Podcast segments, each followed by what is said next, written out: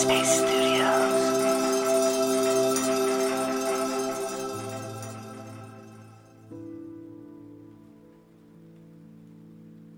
Hello, beautiful people of the world. Welcome to Tuesday and to Radio Headspace. It's Dora here. Since moving to LA, I've been confronted with the growth edge of loneliness. Now, a growth edge is an area of your life you're improving. And in this season of loneliness, I'm learning how to be with my loneliness and cultivate a relationship with it. And it's been interesting to say the least, because at first, I was trying to fight against it and put myself out there. You know, attend different gatherings and events, try my hardest to make friends, but the more I would do this, the more lonely I felt. And I came to the realization that I'm really in need of my own presence and attention. So, what wisdom does loneliness hold?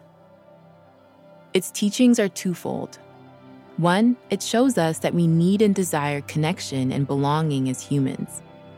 Way back in the day, our ancestors knew the importance of being together, finding safety in numbers. This is how we survived. That feeling of despair and isolation when we experience loneliness activates our fight, flight, freeze response. And it's really hard on us if that response is chronically stimulated. The other lesson we can learn from loneliness is that our connection to ourselves is most important. I'm realizing that I experience loneliness the most when I'm disconnected from myself.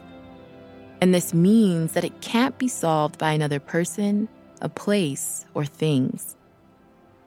As I've mentioned in previous episodes, you can't shop your way out of feeling lonely. Loneliness is an invitation to come back home to yourself.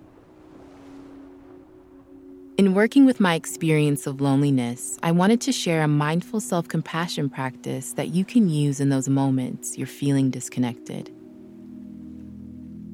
So just take a moment to land and settle in. Eyes can be open or closed.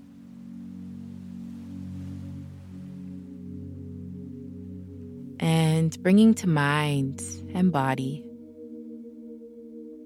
this experience and sensation of loneliness. Feeling into the body and seeing if you can notice where loneliness is present. Sometimes I can feel a hollow sensation in my chest or in my stomach.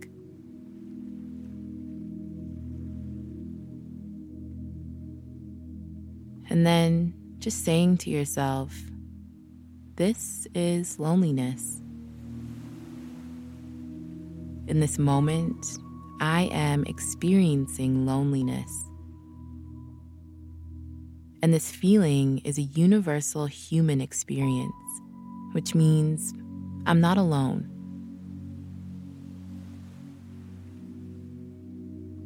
Now, offering yourself a phrase of compassion, like, May I remember my way back home to myself.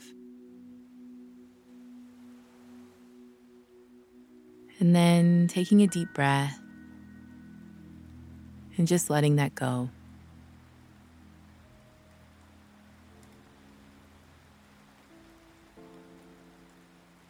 By working with that sense of loneliness in this way, we learn to actually be with it instead of running from it or trying to avoid it.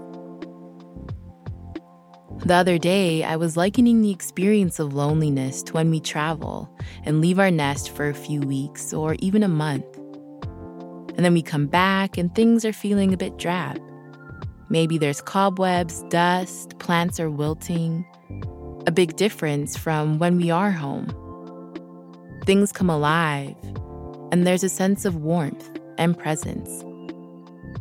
This is what it means to come home to ourselves, to the present, in our own dwelling, and cultivating that sense of inner warmth. So, if you're also like me, in a season of loneliness, head over to the Headspace app and check out the Reframing Loneliness course. And in tomorrow's episode, I'll explore what it means to be alone, which is a bit different from being lonely. And as always, thank you so much for listening, and I'll see you again soon.